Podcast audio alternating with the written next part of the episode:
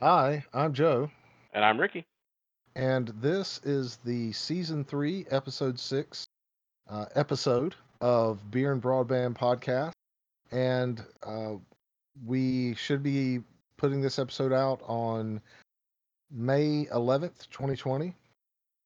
And uh, today we're going to talk about working from home and um, apps and Cisco certs and it's kind of some more stuff that's more in the wheelhouse of stuff that we've done traditionally in the past.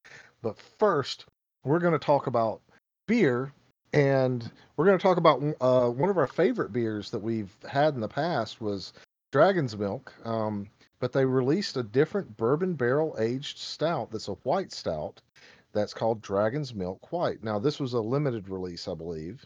Um, it's 6% ABV. It's uh, from, you know, uh, New Holland Brewing, I think, isn't that, that who does this? I can't remember. It's uh, they're they're brewed in Holland, Michigan. Yeah, New Holland Brewing Company. And um, it says smooth, creamy, legendary. And that is pretty much it as far as what they put out there about the beer. And I've had this one before.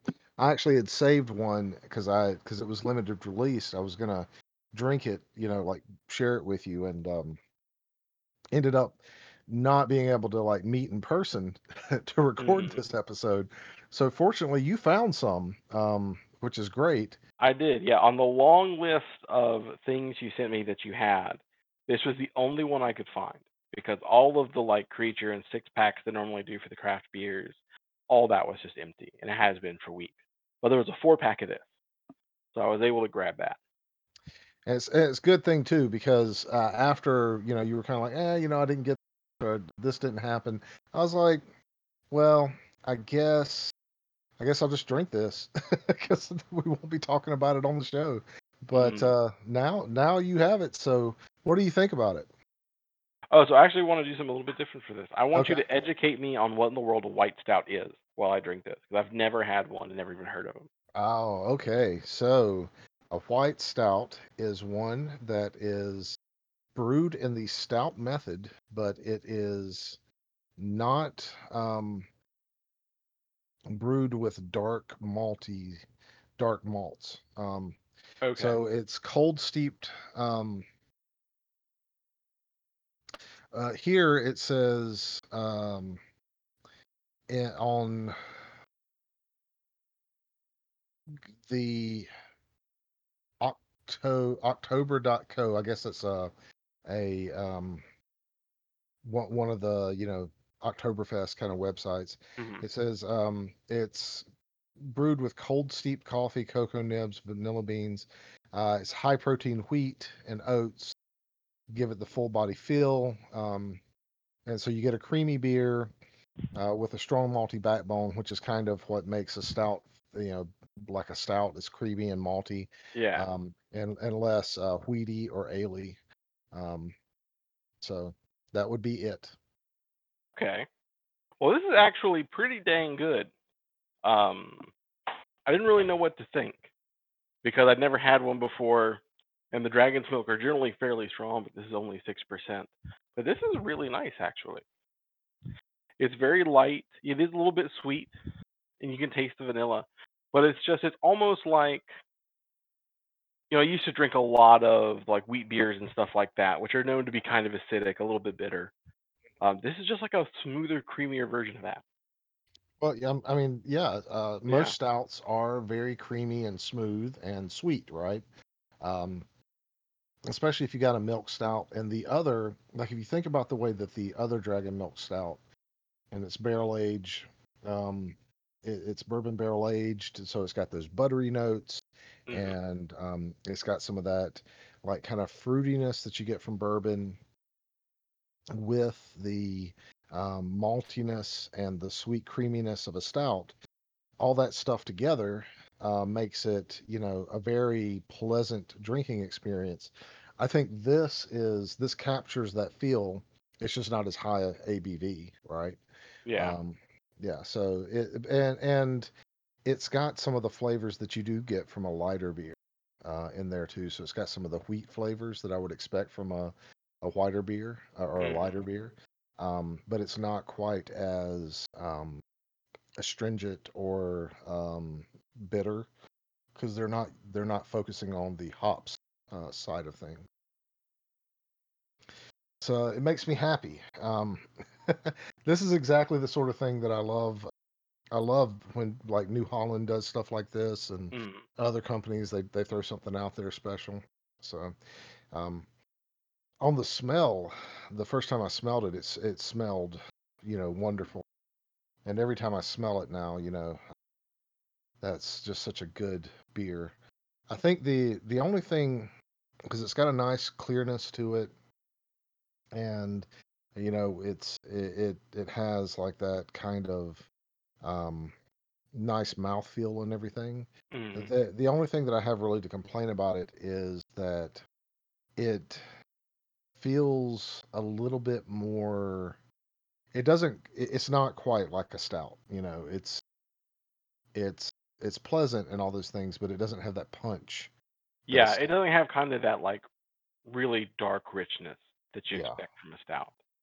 But this is pretty pleasant. I mean, I'll admit, if you were the kind of person that likes things like wheat beers, you'd probably like this. Yeah, I got a little concerned when I saw the color because you can really only get this color from either wheat or hops, and I was worried this was going to be like the IPA version of a stout. hmm But this is pretty pleasant. Yeah, yeah. So it, it, I I love it. I I wish that this was a regular beer that they would. I, it wouldn't stop me from drinking darker beers, but this would be my go-to light beer or Yeah. white, you know, lighter colored beer. Yeah, I wish we had a little bit more description on it because there's there's a little bit of like of a spice or a heat to this that I I'm not sure exactly what it is. I mean, it almost reminds me of like some of those jalapeno beers we've had, where the heat Mhm. doesn't stick around, but there's definitely a spiciness just like directly on your tongue when you're drinking it. I think, and I'll, I'll look up their um, I'll look at their website, but I think that that that they on the box it had some uh, the the packaging that it comes in. I think it had Oh, some okay. description on it. Uh, I don't know if you still have that or not. I no, I, I broke the box up and recycled it pretty much as soon as I got it back in. I just leave the beers like free sitting on the shelf. Nice. So actually, it says Dragon Milk. They must have they must have changed things because it says that the Dragon Milk White is available year round. Nice. Um, Maybe it just did really well. Yeah, it must have. Um, let me see. Let me see. They have a special website just for Dragon's Milk. They've actually released some more that I haven't I haven't seen. So it says uh, Dragon's Milk White is a nod to New Holland Brew, 20 years of barrel aged expertise and commitment to innovation in the name of flavor. The next legend to unfold in the Dragon's Milk family, Dragon's Milk White creates a full flavored yet lighter stout drinking experience that presents familiar flavors in a completely unexpected way. Um, vanilla cocoa, coffee roast, oak, um, from its time in bourbon barrels, drinker. So you're getting the spices coming from the oak that you're you're getting there because that's generally where you get that like kind of cinnamon and everything that you Mhm. normally get from stuff Yeah, like that. I wonder if it's just off of whatever that type of bourbon was. Well, that that's how you get the so the the oak flavors and the bourbon butteriness and everything. That Mhm. all comes from the way that the bourbon interacts with oak and the alcohols in them. And so, you know, my my non um, scientific explanation here, because uh, I didn't expect for this to go down that direction, but um, yeah, so the so it would be from the and and the alcohol that that has you know seeped into it before. Neat. So, um, this is something that you and I do all the even when we're not locked down, we work home, uh, Mhm. you know, 365 all the time, right? Mhm. Um, and I think it is new to some people who maybe only work occasionally to, or they work from home, or they don't really ever work from home, and now that they're having, they kind of look at something like this and they're like, "Well, my job said I can work from home, but how do I do that?" And you know, I I've I've kind of there's a lot of advice out there, and some of it's really bad. Um, like there's a lot lot of um, popular channels that are out there um, and news outlets and media that are telling people, you know, make it all about like comfort and things like that. And I don't know that that's the right advice to give people. So Yeah, I'd before I I'd say start going down that route, let if I, people I, are I going out say you can. there. Yeah. Yeah, yeah. I I mean, if people are going out there and saying just make yourself as comfy as possible, I feel like that's bad advice. I feel like that's how you don't get too much done. You should de- definitely try to be comfortable. Like, you know, if you ha- if you have to work from home, don't work off of your kitchen table, off like a bar stool with your kids and dog running around. Yeah, that's just going to add more stress to your life. Try and get your little space. Try and get, you know, whatever is kind of akin to what you're used to. If you're working on multiple monitors, try and get multiple monitors. You know, give yourself a workspace that's comfortable to be in, but at the same time, I've seen a lot of people who work from home kind of fall into that lull of, well, I'm at home, so it's hard for me to get engaged. You know, I take lots of breaks that are maybe too long. And I've done that before too, sometimes when I'm not feeling well. The best advice I can give is just from my personal experience is when I'm working at home, it works best for me if I make, make a bunch of small goals. You know, it's harder, I think, at home with the distractions and just already being surrounded. Like, you could turn on a YouTube video if you needed a break that lasts too long. These, like, big, this is what I'm going to do for the next three days can get away from you. So it's easier to procrastinate at home. But if you sit down and you say, okay, this morning, what I want to do, you know, I'll take like my Friday. They're generally shorter days. I have a bunch of meetings. Like, okay, I've got to prepare my documentations for my meeting at noon. So that's got to go first. Then after that, I got to do a data sync, but the software to do the data sync, um, we didn't write the bulk upload function. So I need to write that. Let me write a little bit of code. Then we'll do the upload and I'll watch it for an hour. And if it's after that, I'm pretty much good to go. And that's kind of how it went. I took one piece at a time, only took breaks. After the first small goal was done, you know, take like 15 minutes to listen to music. Then I switched to the next small goal. And, you know, that gets everything done. That way you're not stressing. You don't ever hit that part where it's like, well, it's time for lunch. But, ooh, I haven't done more than check my email, you know? Gotcha. I, you know, I actually um, found because I I worked from home before I worked where we work now, Mm, and um, when when I did that, I found that I just treated everything like a task I had to do. So, you know, I just I, I kind of got everything organized together and I knew all the things that I needed to do. I knew all, everywhere I needed to go throughout the day and all the people I needed to call or, you know, anything like that. And I just, you know, like you were saying, I segmented them up and then I would go and perform all those tasks. And I could, you know, pretty much after I got used to it, it took me a couple of weeks. But after I got used to it, I knew it would take me 10 minutes to do this, 15 minutes to do that, 20 minutes to make a phone call, you know, that like whatever it is. And I could just kind of, I could plan out my day that way. And generally, I was within about an hour of, you know, what, whatever it was that I knew I needed to do. The, the thing that I found when I went back to work in the office is that I actually wasn't as, as efficient in an office because there are a lot more things that take up my time that are actual distractions because of the other people around me. They need something or they want to talk about something, you know, or something like that. And that takes away from my work.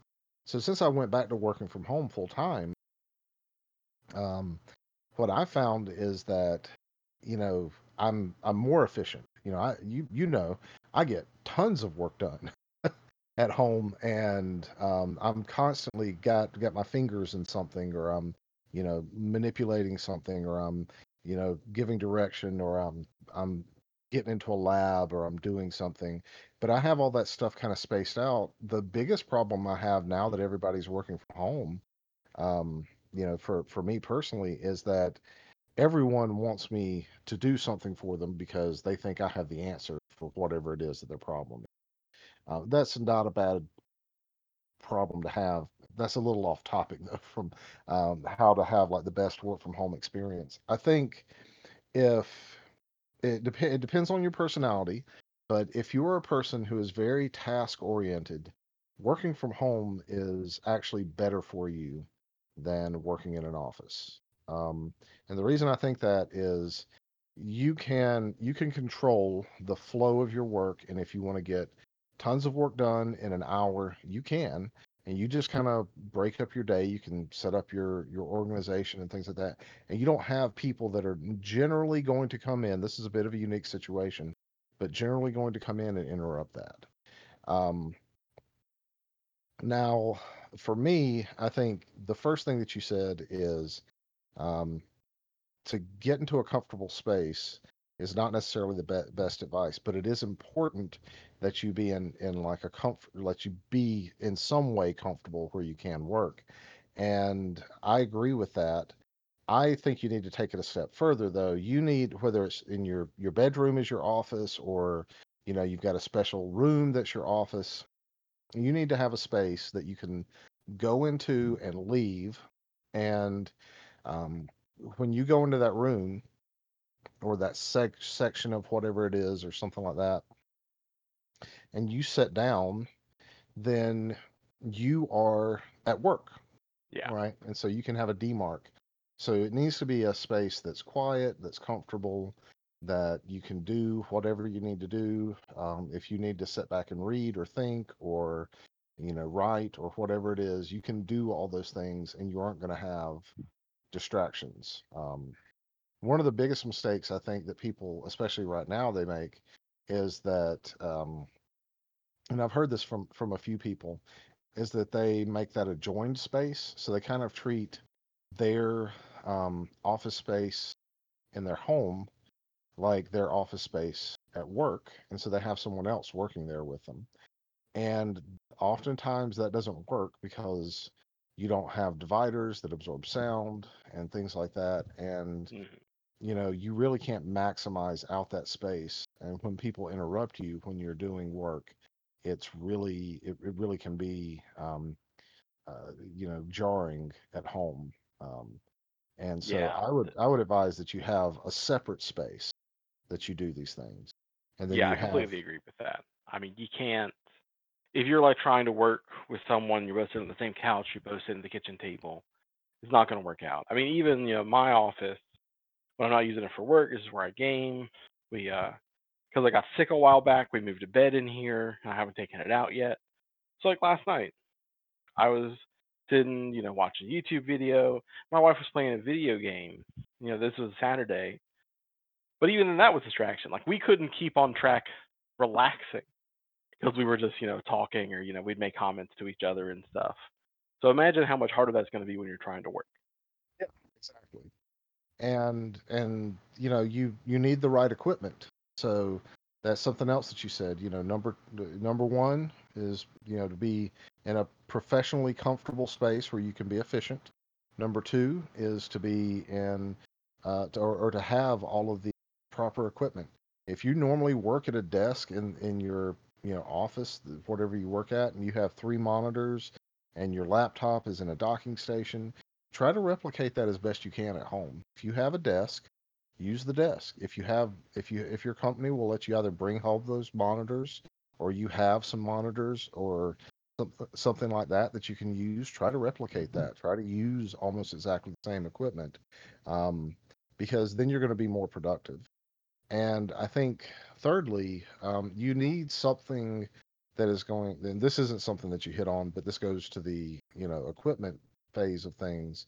It's very important that you have something that allows you to emulate your office network experience. So if you use G Suite and you know or O365 and you you're really your office network is no different than your home network because you just connect up to some Wi-Fi and you just sign in on that and basically everything's done in a browser.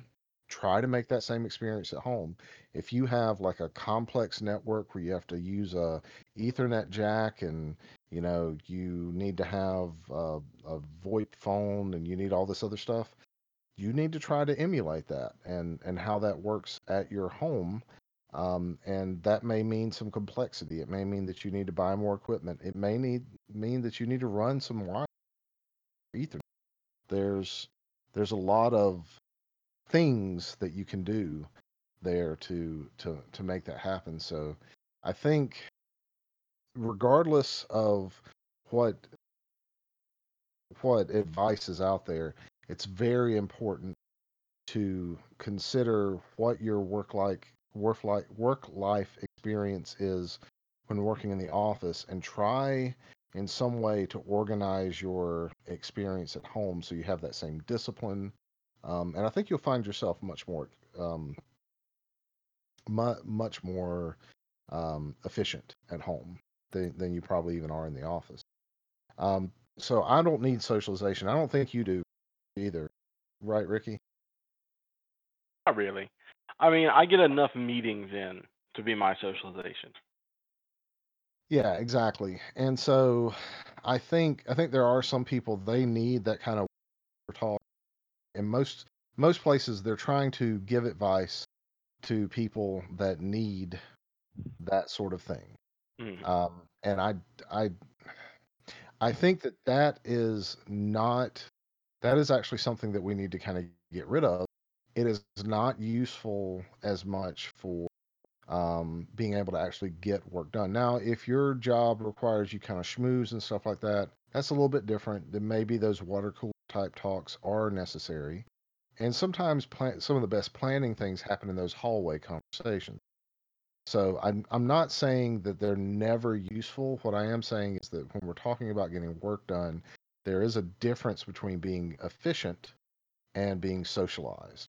And I think that most of the things that that people are giving advice about are ways that you can stay socialized while you're at home, because they they equate that to working, uh, and that's not necessarily the same thing. Um, and I think I, I I think I think that's one demark we need to make. that's true. But I think on one hand, you know, I have worked with people and known people that to be efficient, I mean, well, let's take a step back then. To be efficient, you have to have some level of morale. You know, if you are not comfortable, you're not in a good mindset, you can't really get your work done to the uh, the level of quality you would if you were. And as much as generally the introverts kind of get the the kick of, well, you know, they're off doing their own thing. They don't they don't go out and do stuff. They're all fuddy duddy. You know, extroverts need some amount of human interaction to keep their morale up. So you know, I've talked to some people on the team who are more, you know, light butter, social butterfly people, and they they found some hard things. I've gotten a few phone calls from people just like, hey, I just I got to talk to somebody for a little bit. How you doing? I haven't talked to you in a little while. So at some level, you do need to accommodate those things. But I, I think you're you're right on the key point that the point of work is not just to socialize. At some level, you have to prepare people to actually do their work from home. Um, but there are you do got to think about if you're one of those people that you know you need 45 minutes of talking to somebody a day, how you're going to get that.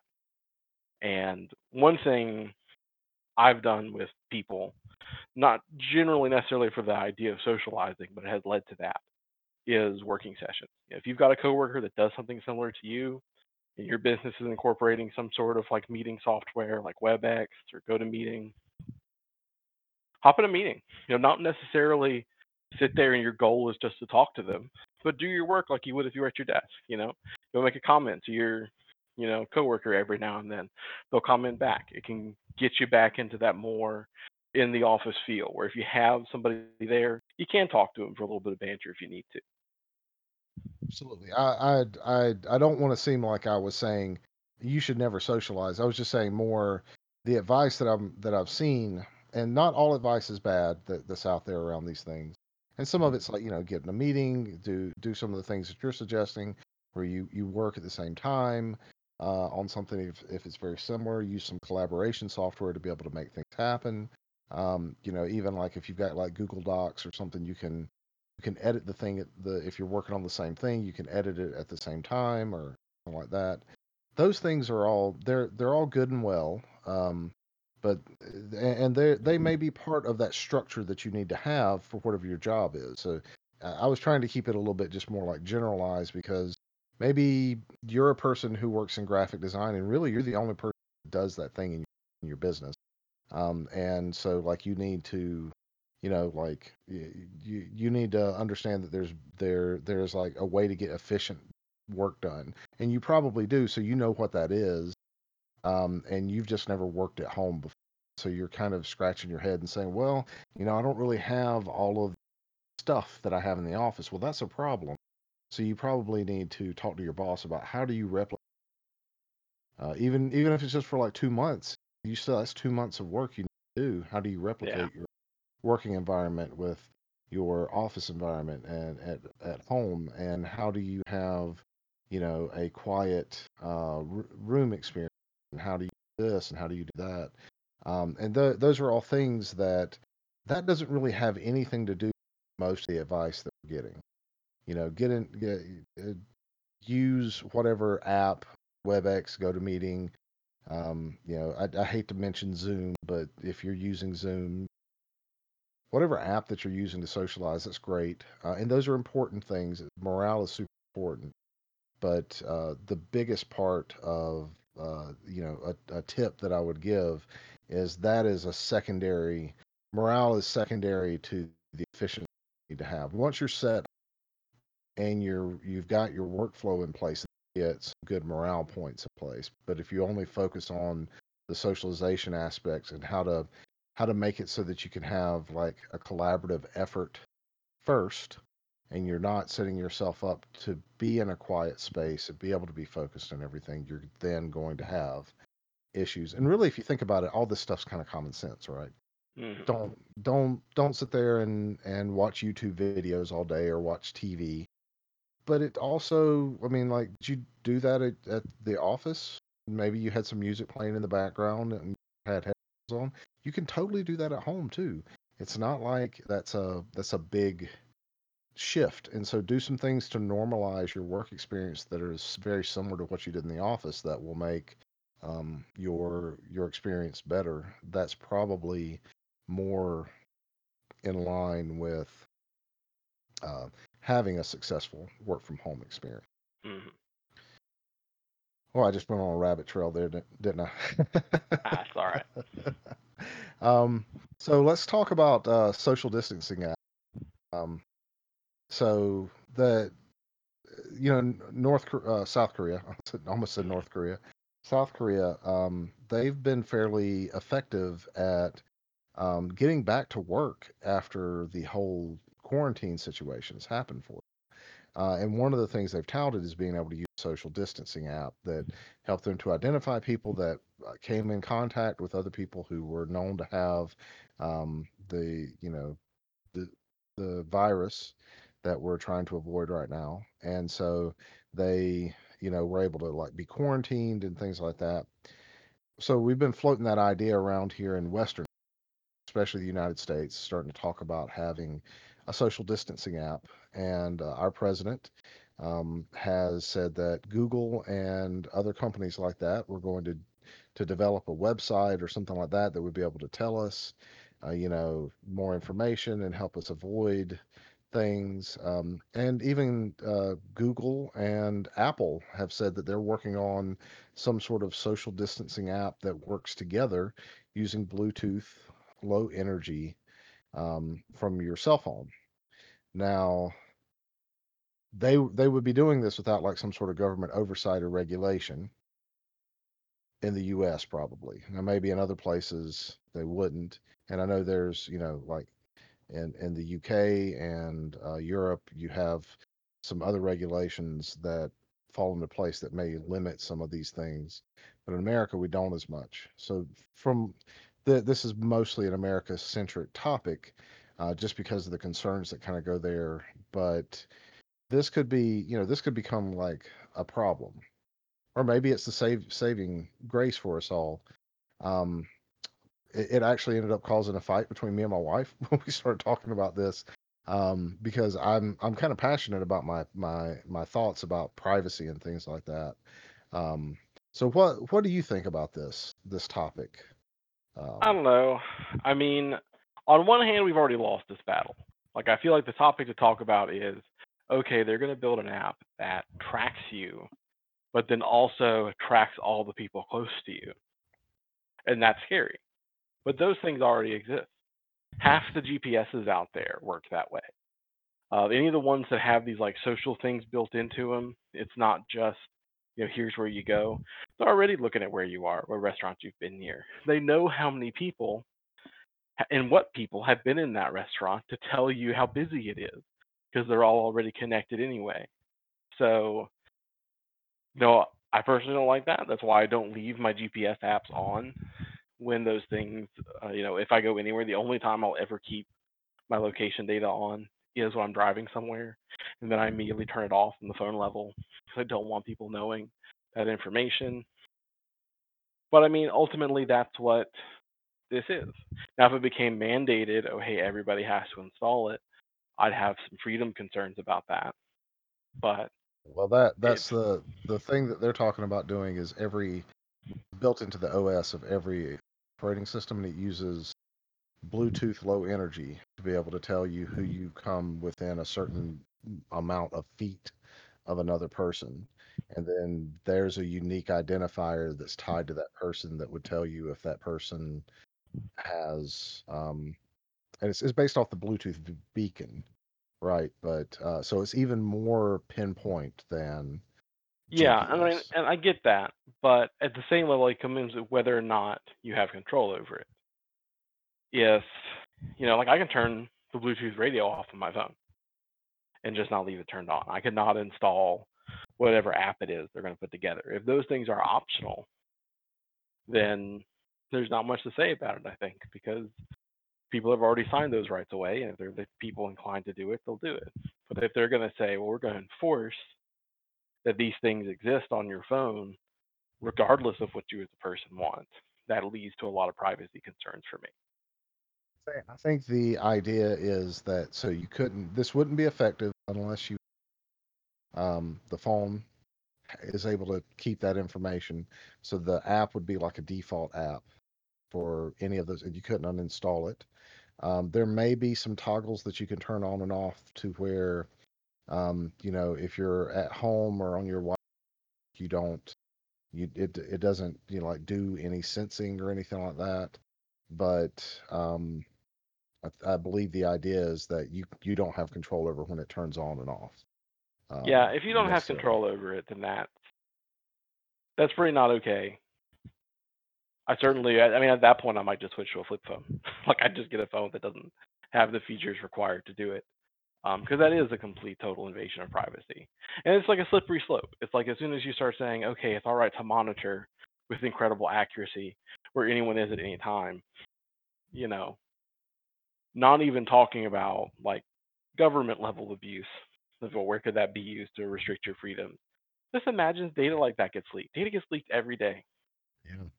imagine like oh well this particular version of apple on this particular phone has a vulnerability and now you know 1 million people can have their exact location tracked by whoever wants to you know that stuff happens and Uh, I, oh, I'm sorry, I, I didn't mean to interrupt you.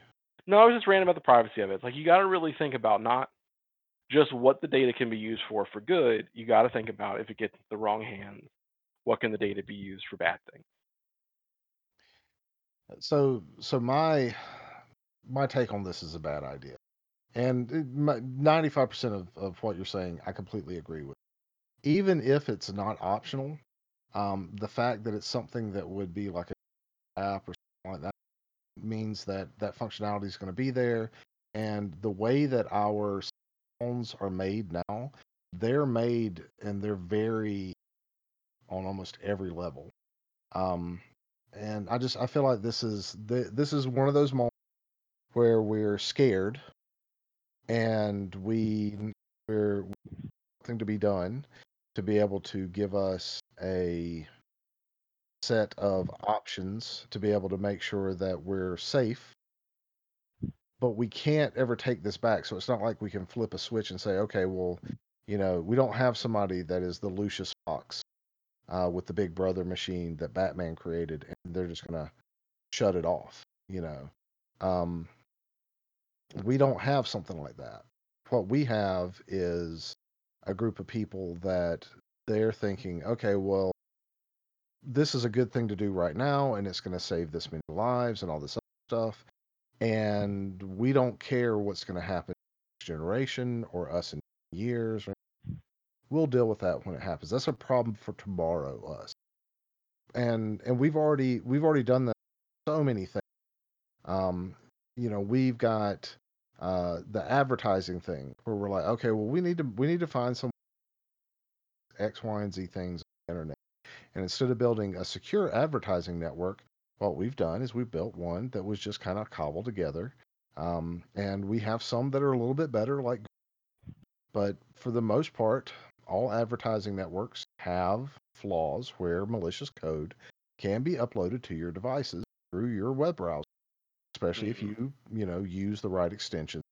That and now people to stay safe, they're having to basically put all these things in that you know kill the the efficiency and the speed of their web browser or there's so much malware there that it's just uh, all when you load up a certain web browser all the tracking scripts and everything make it slow. Um the, there's a guy named brian lundu who talks about that. This is going to be the same sort of thing and so i know that there's a huge difference between even my attitude yours because you know you you grew up pretty much not having some of the the freedoms and the privacy that I had and I watched as all that stuff was just kind of given away for convenience.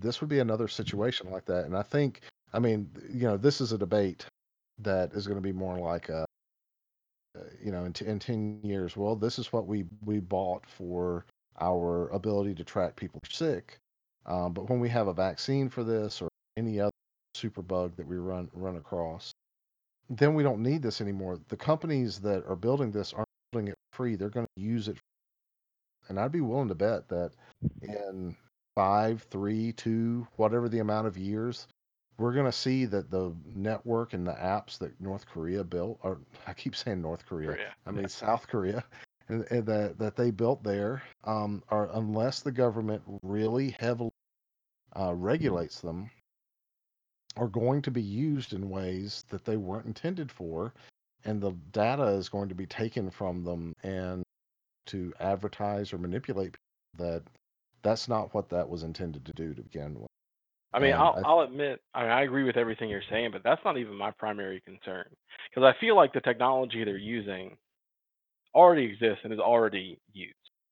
Like, you think about how do these apps, these games that are like, oh, you know, you went and collected something over here, or the hey, you walked past X person, you know, here's their trade gem or whatever. You know, those things already exist and they're heavily used. My concern is the more this is, we feel that we can mandate your privacy. That level of, okay, when is it okay to push information to a customer's private device? Like my, I own my cell phone. That cell phone is mine. It's private property. And but someone can come in and say, well, you know, because of X issue, it's okay for us to take control of that device and put these new restrictions on it. You know, you have to have this app running, or you don't get to have, or you know, or there's legal consequences. You know, that's the part that scares me, is when you're that saying, that's exactly where i'm going next. I'm yeah, saying i have this concern that doesn't seem to be as much of a problem for you that but that's been a concern that i've had forever and we've talked about before. And then on top of that we've got this thing that we're getting the, the, there's no regulation on it and it seems to be like a government sanctioned way of controlling the populace which is not good because they're that like reeks way too much of like the debt, the social debt system of China, because they use a similar thing over there. You know, they've got these social, you know, credit apps where it'll tell you when you're near somebody who has like bad social credit. yep Like that's just nuts. You know, it's the slippery slope of not just what can it be used for today, it's what what will it be used for tomorrow. exactly and so i think i think that's something that we need to be very mindful of as human beings and you know in this talk we're talking about as you know us citizens but globally we should also be very conscious of this because companies like they're the companies that are using these things, even though they may have social responsibility clauses and all this other stuff, they're still there to make a profit. And just because the company is not evil doesn't mean that they don't company who are willing to do unscrupulous things. hmm And then even on top of that, if they've created this backdoor or this thing or this detection app or whatever, at some point there's going to be a vulnerability in the code because we aren't good at making things that are super secure on the devices that we currently have. You know, we've we Well- look at any anything. Well, Intel Yeah. management, Intel management flaws. Uh, Well, yeah, but the- it, the I all- just had a different take on the same idea. And you're right. We don't do a good job securing things, but I feel like the core issue with that is not necessarily we don't know how to secure it or we're not good at securing. It's just the same people that secure it generally have the same education as the people that break it. You know, it's not like it's some, you know, malicious who knows who these people are, sort of bad people. There are also people with comp sci degrees who probably have tons of years of experience breaking into things. So, you know, it's like if you know how to build a house, you know how to tear down a house. So that that's kind of part of the where I think that struggle always is, is that as soon as the newest secure technology comes out, the people that also break into the stuff are smart enough to know how it works. They're smart enough to try and get around some of this stuff when they can. So even the small little, you know, let's say there's a thousand bugs and you fix 999, you know, you still got really smart people looking for that one bug you didn't catch. So it it's it's kind of like with like law enforcement or something. like You're you're always you're you're never going to make something that's so secure that nobody's ever going to be able to. You're never going to make something that is that is able. To, you you have the so many police officers or so many security guards or whatever that they're going to be everywhere all the time, seeing everything, and able to stop or interdict on every single crime that's happening. There's too many vectors for that to happen.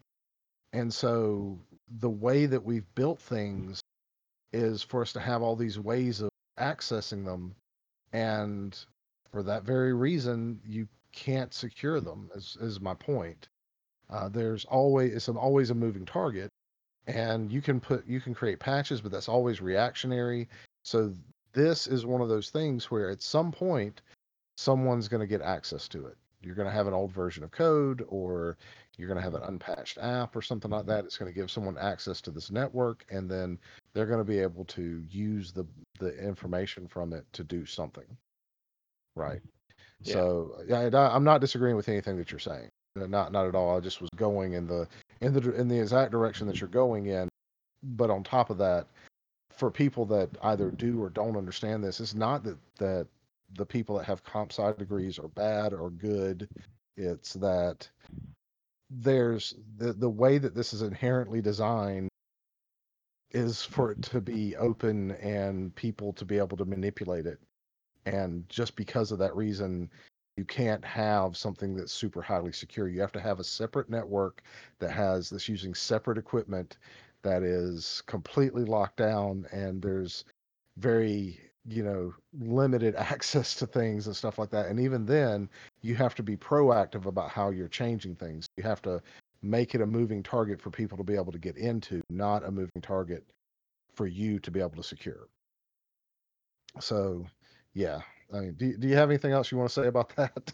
I feel like we just you know like went through two really heavy topics there um yeah so uh did, have you heard that there's a six month extension on cisco certs I had not. I'll have to look into that and see if uh where that sits. Well, of course, I think my my cert got renewed when I took my most recent test. Yeah, it did But it, it's it it's got good renewed. that they're extending them because it's going to take people a while. I was worried about those people that uh were studying for an exam and then they get a chance to take it before the cutoff happened. So to give them a couple months to study the new material is nice. So they're giving everybody um, six extra months because of this problem with COVID. Uh, but they're also um, giving everybody uh, the ability to take tests online. Um, now, it's, there's some restrictions and things like that, but you don't have to go into a testing center, and that may become the new norm Oh, for a lot of the Pearson VUE tests. Yeah. What are so- those restrictions? Uh, I don't know all the restrictions. You have to go to the Pearson VUE site to see it, but I think basically you have to be on a like a Windows computer with certain with a certain browser and stuff like that. Wow, that's awful. I, I'd be, I'll be honest. I know like Pearson has to continue, but I would fight very heavily against that becoming the new norm because that just opens yourself up to so many people. Like, imagine that we already have issues um, with people cheating on their certification exams. I mean, I've Yeah. talked to some people that are in charge of doing these certification programs, and they tell me, like, in certain areas of the world, it's super common for people to, like, almost every person they test to have tried to snuck in a camera to record all the questions because they Yep. don't, they're not going to try and pass it the first time. They're just going to try and memorize everything, pass it the second time, and stuff like that. And that stuff just becomes so easy. I mean, I guess the only thing I know some places have done this before, generally for like higher level government certs and security stuff, is you have to have like a webcam on you at all times. So they can try and but then you know that's also got its own privacy concerns. But you know, like when I went into my Pearson Center, the the one down here in Cary, there was a camera in every room. And then when you actually got to the exam place, there was like five of them. Everybody had a camera at their desk looking down at them. Like they were there to watch you to make sure you're not busting out a camera or something. And you know, if you don't do this stuff right, I mean, what's to stop somebody from having their cell phone right below the screen and they're just looking up answers as they take these exams? Yeah, I mean there there there there is no good answer, but I also think from the other side of it, if you don't if you don't let people take these exams during this time, then you're going to have to have some other way of vetting professionals, or you're going to run you're going to run dry of people. Yeah, I do agree. You got to loosen, you got to loosen some of the chains in you know when people are in lockdown stuff like that.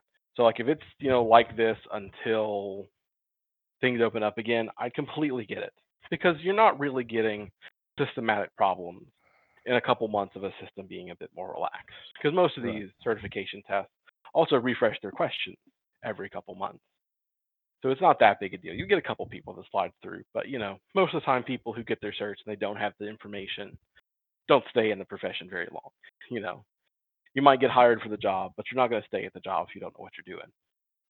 Um, Yeah, but it, it, the idea would become the new normal. That I might I might push Well, against. I think, I, but I think that until we have some sort of vaccine for this problem, that may mean that we have to do something like this. Because I mean, even going into, there's no way that you can go into a center like, you know, and and and not have some sort of close contact with another human being, and then you don't know where that person's been, and that's how these things spread. And if you have someone, so basically what you're saying is, well, if you're diabetic, asthmatic, um, or something like that, I'm sorry, you can't work in the profession. Yeah, I mean that's not what I'm saying at all. No, no, I, I know that's not what you're saying. I'm yeah. like, if you What I'm getting at is, continue to you know, you have, that's what you're saying. yeah, we can Um, continue to operate like this when there is a threat. You know, when we say however many months this takes, you know, even if this takes two years, if we have to do that for two years, I think that's fine because there's at a certain level where the sanctity of the certification can be diminished because you still need people to be able to take it. It's not safe for people to take it in the normal way. yeah, exactly. But to say like, you know, when this is over, that it which was always should always you know be online. That's that's going to face some pushback because that's been a big blocker for universities that do online classes. hmm Because I've taken some of those, and there were huge problems with stuff like that. Even with the universities trying to fight it, there was like a particular piece of software you had to install. You took the test in that, and it kind of like full screened, and you couldn't go out of it. There was still nobody stopping you from getting like your cell phone out. And I know some of the remote testing they've had to do for public schools is the ones where like they have the camera on you to try and stop you from, you know, having somebody there telling you all the answers. You know, there's some real concerns about people who would abuse those systems. But they don't override the need for like somebody's help. Yeah, exactly. And and the people that, that I th- I think that we'll find that while there are people that culturally, uh, you know, their their culture says it's okay to abuse the system, there are a lot of people out there too who just wouldn't. They don't they don't see the need to do it because they know the material. Um, I think I think that there and and there's also the the problem of punishing someone that's not doing something because someone else is doing something wrong by enacting very harsh measures. So I think that that um, what we're going to end up having to do is we're going to have to change the way that testing is done going forward. So there's going to be a new norm. Probably not going to be an online experience where you can just go to your computer and, and do that, but maybe there's a way you can schedule a test and testing centers have things more segregated um, where you know you don't go into a room with a bunch of other people uh, you don't touch the same board you don't do all the same stuff like you have some stuff that's maybe Yeah, um, I think that's eco- far more likely. yeah that, that's that's Yeah. kind of the direction i was going with Yeah, it I've been in some testing centers that are actually like that. When I was getting my uh, CompTIA certification, the center was really individual rooms. I think there was one larger room since I think some tests that aren't like IT certs, they did a whole bunch of stuff. Maybe you're allowed some level of collaboration. But like when they checked me in, I sat in the lobby.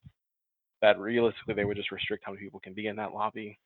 And then I went to my testing room, which was just a small little room, smaller than like my home office, that had the computer in it, and you took it there and just had a little camera on you to make sure you didn't do anything. yeah So uh, yeah, I can definitely see those sort of things becoming more common. You're not in the room with 30 other people. I think I might have, I don't know if I ever talked about it on the podcast, but I told you individually of like when I went to my most recent testing center that was so big and there were people in there crying because they knew they were failing their test. oh yeah really sad. yeah But uh, I, I, yeah, I can, had a similar experience yeah, I can I definitely see we start making these things smaller. You know, testing centers become a bunch of single person rooms instead of a bunch of other rooms. You know, they get cleaned in between when people take the test and stuff like that. yeah That's kind of where I'm envisioning this goes as opposed to online. Just because there's a lot of stuff wrapped up in that.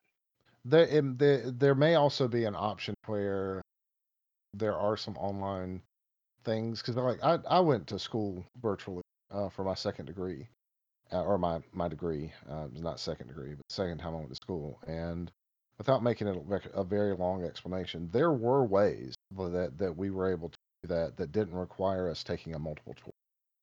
Multiple choice tests are the easy easiest way to do certain things but there are you know writing essays and stuff like that and and then you have plagiarism software that can determine you um, if if you're actually plagiarizing something. So being able to explain something in your own words is a good way of getting a litmus test for how some how well someone understands technology or the way that something works or something like that. So Yeah, to, to some level.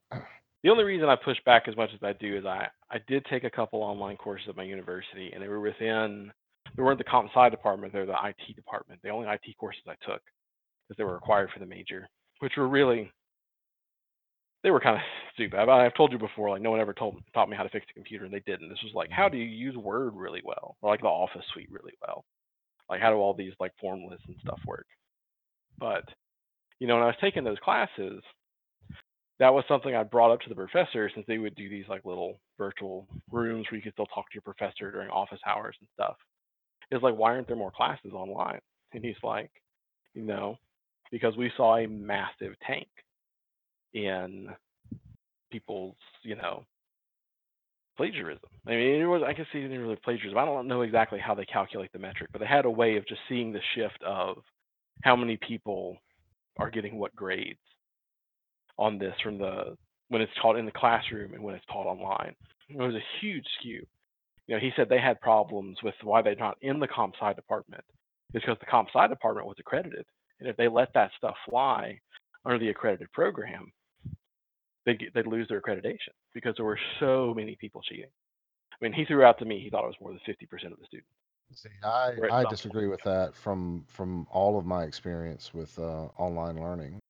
Um, that that's that is not that's not necessary. That that means that your system is broken, not necessarily that all is not good. um, and there are some things that would be harder to to prevent things on. But um, so, for instance, you know, things where you have to have um, that you know, like it's a very non-conceptual sort of thing where you can't explain it. You have to, um, you know, give like a, a an A/B kind of comparison, and basically you choose like an answer or something like that. Those are things that you can you can probably always find that there's going to be a, a number of people that are going to cheat, um, but the that is that's not always the way it works. And if you train people to, um, you know, to to work a certain way from the from the moment that they're you know kind of brought up, you're going to find that the that it is you, you have you have a certain populace just like you do in school. They're always going to try to cheat. They're always going to try to do something. They're going to plagiarize. They're going to do some stuff, and there's no amount of that that you're going to be able to stop. Um, and you're probably going to have a rash of people who make some bad decisions when they when they first get access to this because they think, oh, nobody will ever know.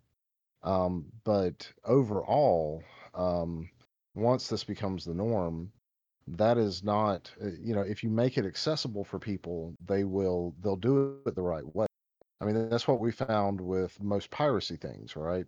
We the more we so that people were, you know, this is wrong. We're we're hammering down on this, you know, whatever, and we weren't giving people alternatives, telling them you're stealing, you're doing this, you're doing that. They just continue to do it because you weren't giving them alternative options. But as soon as the music industry started making things cheap uh, or inexpensive and accessible, the piracy, you know, for those things dropped off dramatically. Uh, now we still have like a certain amount of people that are going to do that, but they were the people that were going to do that anyway. They were the people that were going to steal stuff anyways, and that's that's always been that way. like when you had a certain percentage of people that walked into a store and you knew that they were going to steal things. They're going to put them under their shirt or they were going to drop a book in their pants or you know grab a DVD or a CD or a Blu-ray or whatever it was. And that's why we have loss prevention people. You know, and this is the same sort of thing. Um, eh, so I do disagree with that assessment a bit. E- even even if there were some some numbers there, I think that the the numbers are probably skewed by some by not taking certain things into account. You know. Yeah, Um, well, we'll see. He had some pretty strong arguments on his end. You know, they eventually got that number down, which is how they were allowed to continue to keep the course up.